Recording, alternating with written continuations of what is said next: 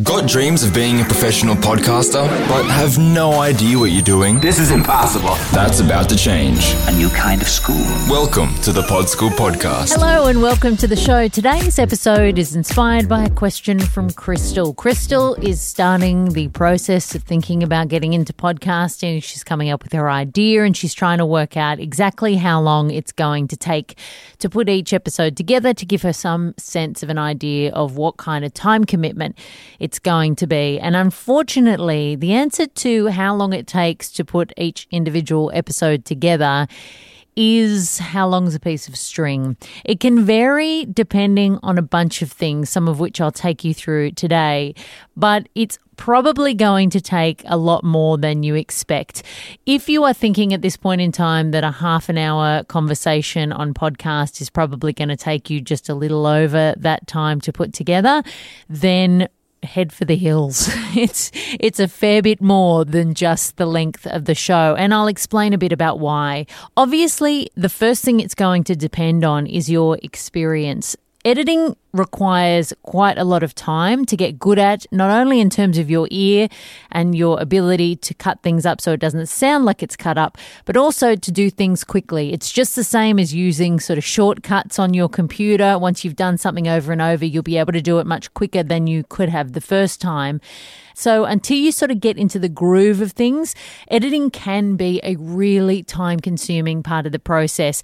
Even when you are super experienced and you know exactly what you're doing, it is the easiest way to lose hours and hours of your life. If you are ever at any point in your life bored and thinking that you want time to move quicker, I encourage you to take up editing video or audio and you will realize that you are aging at a rate that you never expected.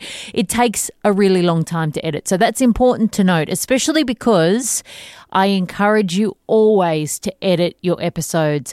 The idea that you are going to smash it out of the park with zero fluff, zero filler, absolutely no extra bits, no stumbles, no tangents, no sort of meandering beginning that needs to be cut out is almost impossible. Even as a professional, you don't nail it first time every time. You still need editing after the fact. So it's important to factor that into your idea of how long it's going to take you to put something together. Some of the other things that will make a difference is whether you're solo or a co host. It is much easier to edit an episode when it is just one person talking into a microphone than it is two or three people because you've got things like over talk or you might go off on a tangent and then refer to it later and you'll cut something out because you've been talking about something and then you'll realize later on in the episode you refer to it again and it doesn't make any sense so you've got to put it back in. So the more people, the more complex the edit and the more time it's going to take to put together.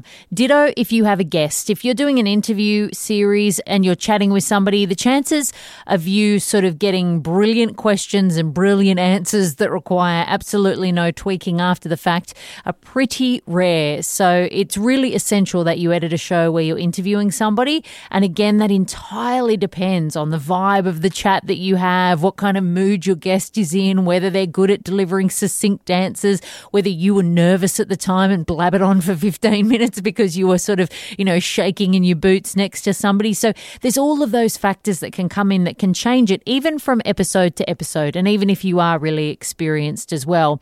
The other thing is maybe you're doing a straight chat or you're doing segments. So, what kind of production do you need after you've finished recording the episode? Are you dropping little stings in between segments? Are you sort of adding bells and whistles to your episode that means that it sounds like it's got little audio elements in there? All of that is going to take additional time. So that's going to really change what your timeline is for each episode. Just to give you an idea personally, so I have another show called You've Got to Start Somewhere. It's an interview series with media personalities about how they got into the business. And I will often take around five or so hours to edit those episodes. I'll do a rough cut, then I'll listen through to the audio again and do a finer cut, and I'll probably listen through a third time because it's an hour long episode, it takes a long time to get through that content when you're cutting little bits and pieces as you go. And then outside of that edit, I do a lot of additional stuff like cutting up promos so that I've got stuff to share on social media. I try and prep as much of my social content as possible. I make little wave videos so that there's little videos that I can post with a bit of audio on my Instagram profile. You know, I try and do all of those things so that it can sometimes take around 10 hours to do all of the stuff, including the edit around that episode. So it can be a very time consuming endeavor.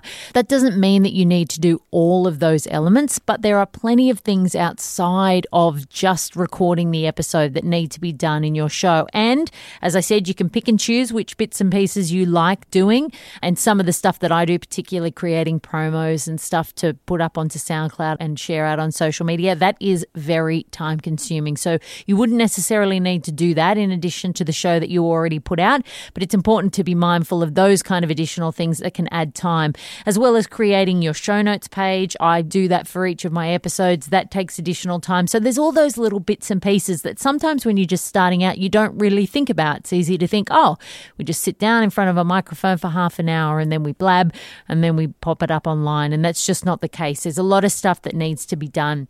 The way that I would advise that you work this out before you jump in the deep end so that you can really see if you can make the commitment is to practice.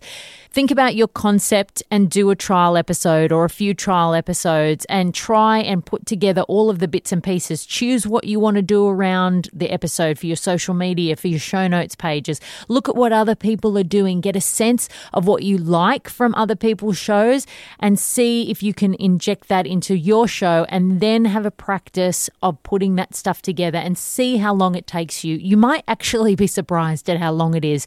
It is a very big undertaking sometimes, especially if you're doing a longer show. It's important to remember that the longer the show is, the more work that it'll take in the edit and the more time it will be that you will need to put it together. So practice, practice, practice before you commit to something because the last thing you want to do is drop your first episode, promise that you'll be there week in, week out, and then realize, holy crap, have I overcommitted myself? The more of a sense of the realities of the time it takes that you can get before you get started, the more equipped you will be when you jump in the deep end and you can start swimming like a pro instead of flapping about like somebody who's never been swimming before. I hope that's helped you get some sense of how long it takes to put an episode together and hasn't terrified you too much. Apologies, Crystal, if that's what I've done. If you've got a question, just head to podschoolpodcast.com and you can click on the contact page there. You can also find out more information about my online podcasting course, Pod School. I'll see you next week. And until then, happy podcasting. That's all for today.